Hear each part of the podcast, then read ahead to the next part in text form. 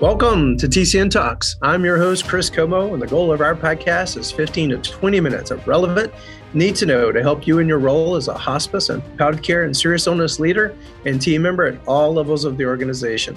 So, our goal is concise and relevant, need to know to help you in your role. And the bookend of our podcast is always something to make you think deeper about life or about our topic or about both. So, our guest today, who I'm really excited about, is Mark Cohen.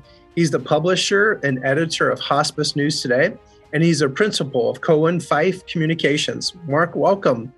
Hey, Chris, thanks. It's great to be here. Yeah, it's great to have you, Mark. So, first off, just tell our listeners what do they know, need to know about you and also Hospice News Today? Well, Hospice News Today is an email only, subscriber only daily briefing, 365 days a year, that lands in your email inbox generally before 8 a.m. Eastern Time every day, uh, which encapsulates and abstracts and, and covers the news, not just directly affecting hospice and hospice providers, but the broader post acute uh, environment. It's intended to be a daily environmental scan for anybody in the hospice world who touches the external public. Um, and it's, uh, it's a passion of mine uh, media monitoring. I've been doing it my whole career, and um, it's great to be able to to meld the media monitoring with the uh, hospice passion as well. Well, and you were sharing some pretty cool stories. Just a little bit more about your background, Mark. You've been in some fascinating places, um, and then even what your what did you originally study? Mm-hmm. Well, I was uh, I always intended to uh, to be a journalism major. I knew that halfway through high school, and I grew up in New Jersey and uh, wanted to go as far away from New Jersey as I could afford to go, which wasn't very far. Um, I ended up at the University of Iowa uh, and their excellent journalism program and their excellent daily newspaper, uh, the Daily Iowan. Uh, this was the mid 70s. And um, it was just a great piece of luck because 1976, 75, 76 was the first year that the Iowa Democratic caucuses were on uh, the political radar screen. Uh, and um, I ended up being the head of political coverage for the Daily Iowan. I had interviews with um, many of the Democratic candidates as they came through Eastern Iowa. I had two interviews uh, with Jimmy Carter, uh, one in November, one in December of 75.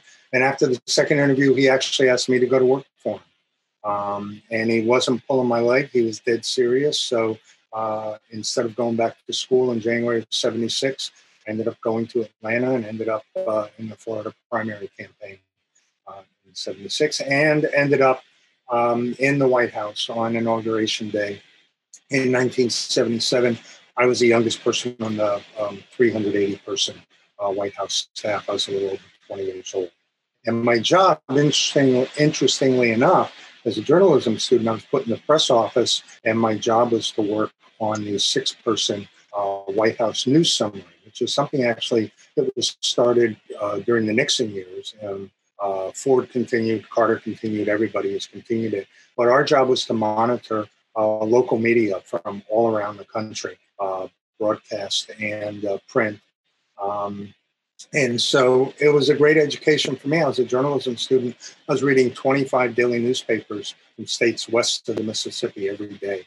Um, in my job and going to school at night. Just uh, um, gave me a great background in in um, in how to read the media and how to monitor the media, and it's carried me through my whole career in public relations and marketing and healthcare. Well, well, that takes us exactly where we are today, Mark, and why I thought you make such a good guest. Um, when I grew up, Walter Cronkite was the most trusted name, personality, uh, news source anywhere. In fact, I just love the way he ended every, and that's the way it is. and so um, I remember I was at a, at the time as a national hospice worker meeting, and we had met with some key attorneys at Morgan Lewis. And I remember she was asking us some tough questions about, do you guys know these things are coming? And then almost out of frustration, she looked at us and says, don't you people read modern healthcare? And I added to my to-do list, start reading modern healthcare. And not too long after that is when your hospice news today came along. And those two sources, modern healthcare for me from a broader healthcare perspective, but then your hospice news today have to me been been required reading every day. I feel like you are the most trusted news source in the hospice industry, and most people didn't even know that was your background. So I think you've got a very interesting perspective. And so, given your catbird seat and being that trusted source, what do you see are the top hot issues um, things that are rising to the top. And you get up pretty early every morning to produce the hospice news today. Yep. Um, well, you know, I appreciate your your comment about modern healthcare because my first healthcare job was being chief spokesperson for Jackson Memorial Hospital in Miami. This was in 1991. I had zero healthcare background, and all of a sudden, I was working for the second largest, second busiest hospital in the United States. Um, and so I latched on to modern healthcare as, as, as my initial uh, guide map, uh, if you will, to, uh, to try and get smart as quickly as I could on all the issues uh, that we were facing. Facing, um, you know, in on the public relations side of me, uh, you can't do crisis communications uh, if you're not monitoring and scanning the environment and the environment is always changing. So you know, today, uh, the hot issues, not just in hospice, but in all of healthcare, are uh, medical marijuana, medical aid and dying. Those two, particularly because this legislative season in the states. So, the, the states that are dealing with those issues, legislators are um, writing bills and committee hearings are being held just this week, as a matter of fact. So, those two issues always pop up in the first quarter of the year. Um, private equity and its interest in rolling up uh, providers in the hospice sector and, and uh, mergers and acquisition activity in general. Um, lots of reports have come out in the last couple of weeks, several of them that say that um, uh, 2021, to everyone's surprise, um, given the pandemic, was the most active year ever uh, for mergers and acquisitions across the healthcare sector, uh, not just hospice. Um, uh, unionization because of the, the stress on workers. Uh, unionization um, is a huge issue on the hospital side, and we in the hospice field have to be aware of that and have to know that that's going on because there have been unionization efforts um, uh, in scattered places in the uh, in the hospice uh, community. Um, certificate of need again, the legislatures are in, so certificate of need is coming up uh, in those states that still have certificate of need laws. Um, and something that hasn't been too hot right now, but it just sort of bubbles under the surface. And I think hospices are um, are are delinquent if they're not following this issue. Is legislative and state legislative and congressional scrutiny of not-for-profits. Um, this is this mm-hmm. is something that popped up in the mid 2000s uh, when um, Iowa Senator um, Chuck Grassley was um, the ranking minority member on the Senate Finance Committee, and his chairman, Max Baucus of um, Montana, they had a good relationship. And Grassley wanted to run this issue with this issue, and Baucus gave him all the freedom uh, to do that. And uh, the issue has not died down, it's just not on the front pages but it's um, it's a serious issue out there uh, for folks, and a lot of people think, well, it's it's not in my neighborhood, so I shouldn't worry about it. That's exactly the wrong way to deal with issues like that. So let me kind of repeat them, list them in a um, it's like a bullet points, Mark. But then I want to ask you a question about how you formulate the list or how you formulated it.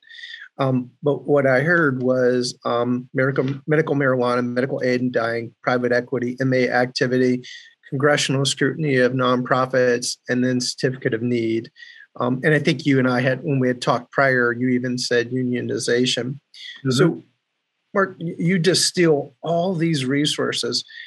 Do you see like a, a gaining momentum that allows you to say these are just kind of talk about how did you come up with the list? Absolutely. Um, you know, a lot of people think that um, media monitoring means setting up a, a, search in Google for hospice and maybe setting up a search in Google Alerts for palliative care or end of life care, and that's all you need to do. And that is such an infinitesimal fraction of what I do. Um, I have um, about 100 Google alerts that run twice a day.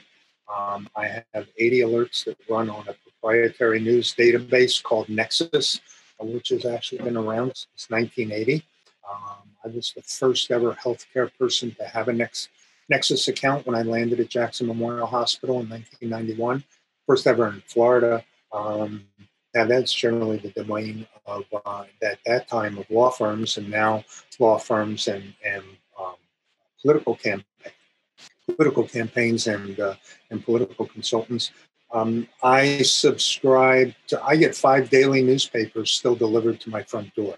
Uh, real print newspapers. I have digital subscriptions to about 10 more newspapers and uh, about a dozen or so magazines, and I subscribe to um, literally about 100 um, daily news briefings, newspaper newsletters, um, etc. So I'm seeing stuff from every state uh, in the country, every region of the country, not just trade press, but general press. Um, and you just get a sense of the pattern of, of things. You know, it, it, it's ironic that um, um, there was a story um, a couple days ago about certificate of need in I think it was the Carolinas, and then today there's a story in the Nashville Tennessean about certificate of need. You know, groups latch on to these issues. Uh, certificate of need is something that's promoted by the various libertarian think tanks uh, around the country. If you don't think that's important, um, you know, they're the same folks who put right uh, right to try legislation uh, through about three dozen states and then ultimately uh, at the federal level. And you could see right to right to try is a great example of that. It started in a couple of very conservative states. It was driven by the Goldwater Institute um, out of Arizona. Some other libertarian think tanks picked it up. Um, and pretty soon it became an issue that um, as much as the medical establishment, the medical ethicists said this is total garbage, it's meaningless, it's powerless. Um, these bills were passing in state legislatures with 85, 90% um, approval, um, bipartisan approval, because it, it, just it just developed a steam of uh, uh, a, uh, a, momentum of its own that couldn't be stopped by a reasonable legislator trying to discuss the facts. Uh, Mark, how do you also determine kind of the leading edge things? And so, I'm at one hand, I'm not surprised by what you said. These are the key ones, but it's because I read your newsletter, so I'm informed. But how do you determine, like, you know, this is like maybe a very leading indicator that you're owning the responsibility of, hey, I think leaders in the industry need to be aware of this? Well, I think a lot of that is just based on experience. Um, when I was in um, doing hospital public relations and marketing, there's a very simple rule. If you wanted to know what was going to hit your hospital in Florida or North Carolina, you needed to know what was going on in California. And if you were concerned about what was happening in managed care, you needed to know what was going on on the entire West Coast and in Minnesota. Um, and, you know, that's still true today on a lot of issues. Um, medical aid in dying, um, or physician assisted suicide, depending on your preference, uh, uh, unionization issues and um, and unions harping on um, uh, working conditions, not pay, as their primary issue. Um, you know, you, that that's been an issue in California since I got into hospitals in the early '90s, and, had, and the pandemic has just brought that back um, to the fore. Some of these issues, like um, some of the issues about how to respond to um, uh, for-profit, not-for-profit controversy. They sometimes ebb and flow or cycle back. Um, the best example of that is in the mid 90s when Tenet and Columbia HCA were going around buying up not-for-profit hospitals. Uh, the American Hospital Association recommended to hospitals that you need to tell your community benefit story.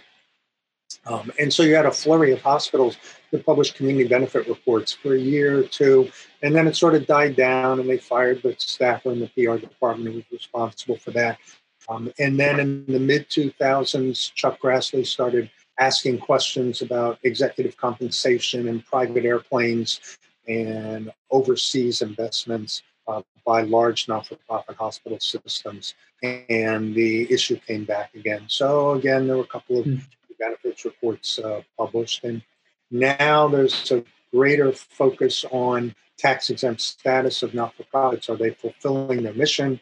Uh, partly because um, Obamacare meant that there are that many fewer charity care cases um, for hospitals. So back in the news. So again, you've got you know some players that are that are focusing on this again, and you're starting to see some hospices um, focus on uh, doing a better job of communicating their community benefit because we have a case now in the hospice sector that's a couple years old of a large legacy not-for-profit hospice losing its tax exempt status um, because it was sued by a local government authority.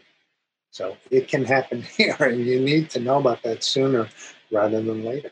Yeah, where was that work? I remember that was uh, Journey Care, which of course is now for profit or will yep. be soon uh, and the issue will be moot. But it's an interesting case because Journey Care had a two building campus, and the city of Barrington, Illinois, sued to remove the um, the tax exempt status. And one building was an administrative building uh, where staff were housed and you know where they did grief and bereavement work and stuff like that.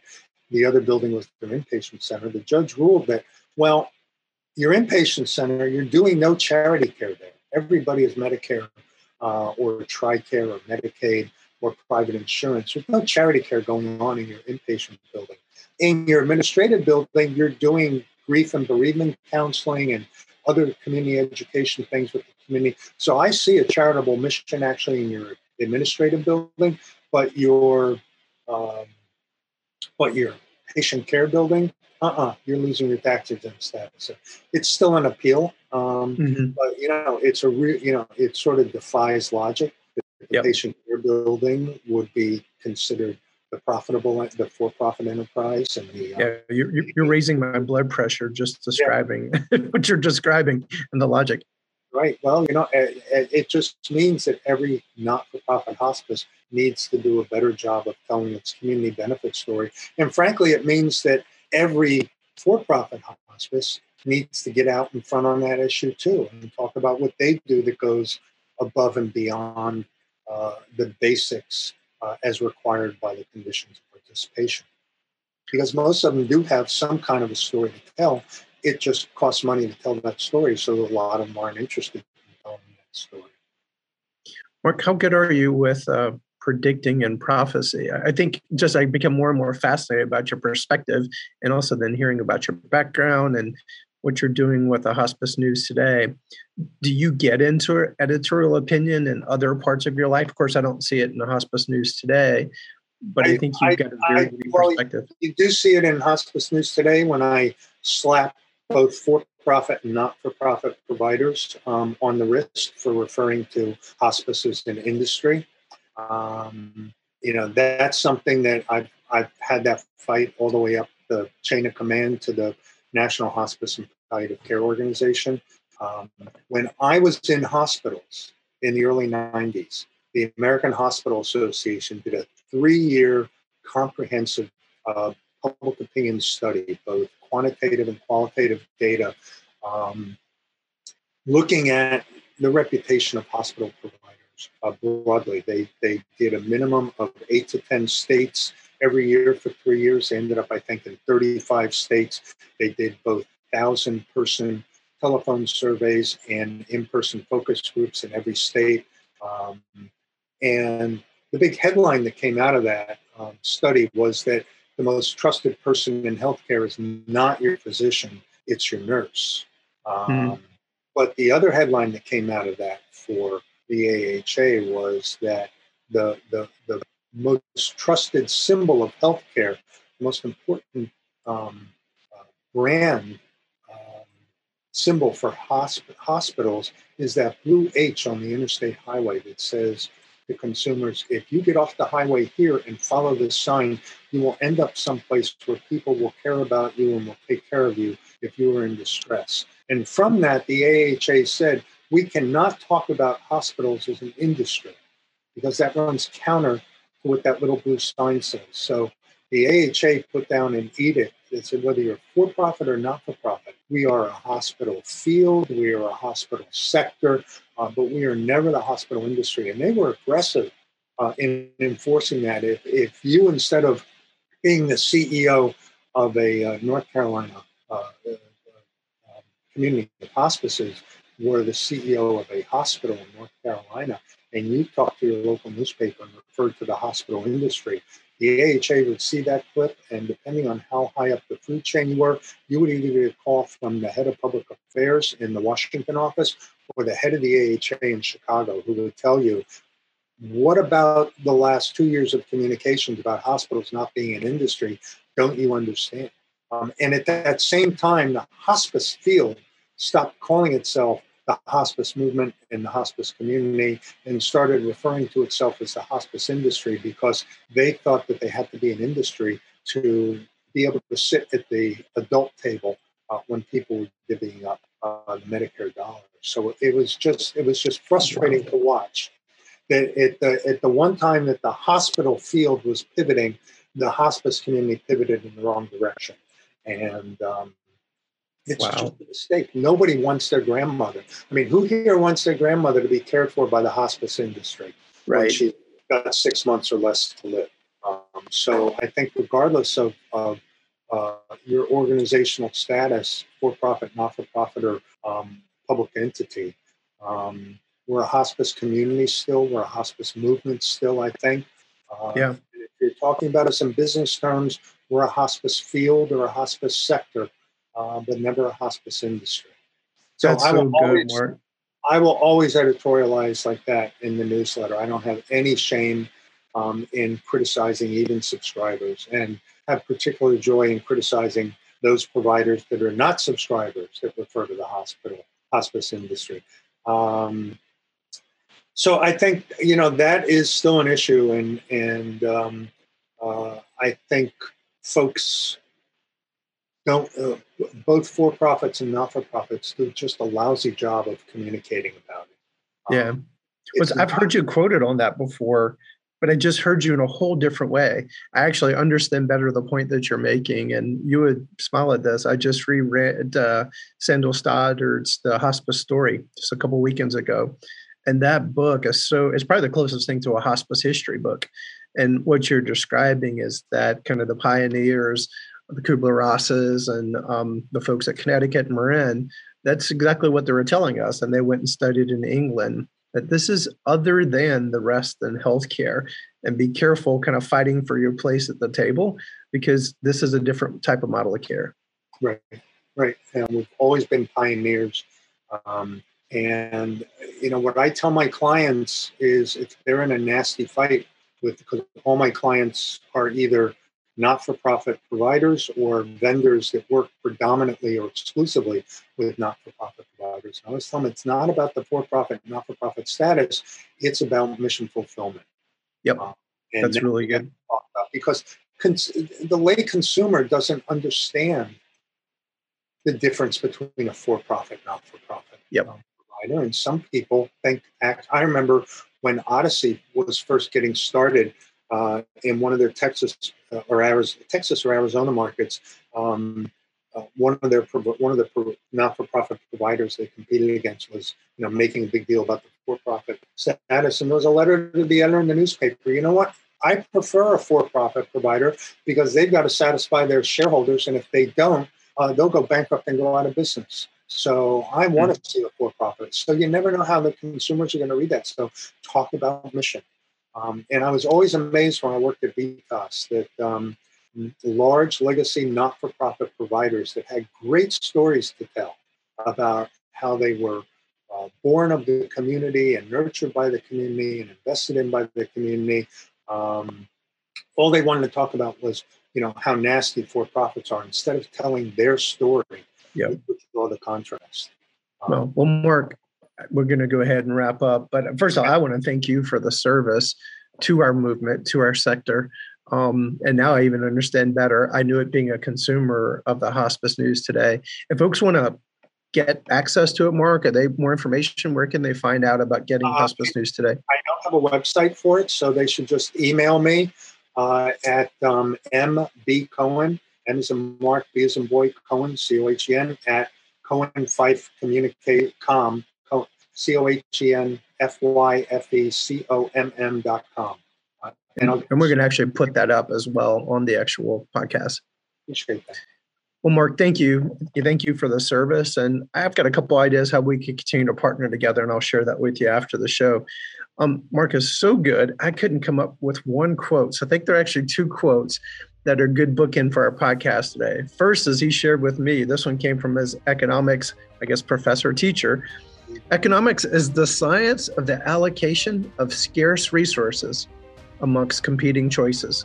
That's pretty profound when I think about what you do, Mark. And then the second one from Bob Dylan You don't need a weatherman to know which way the wind blows. Thanks for listening to TCN Talks.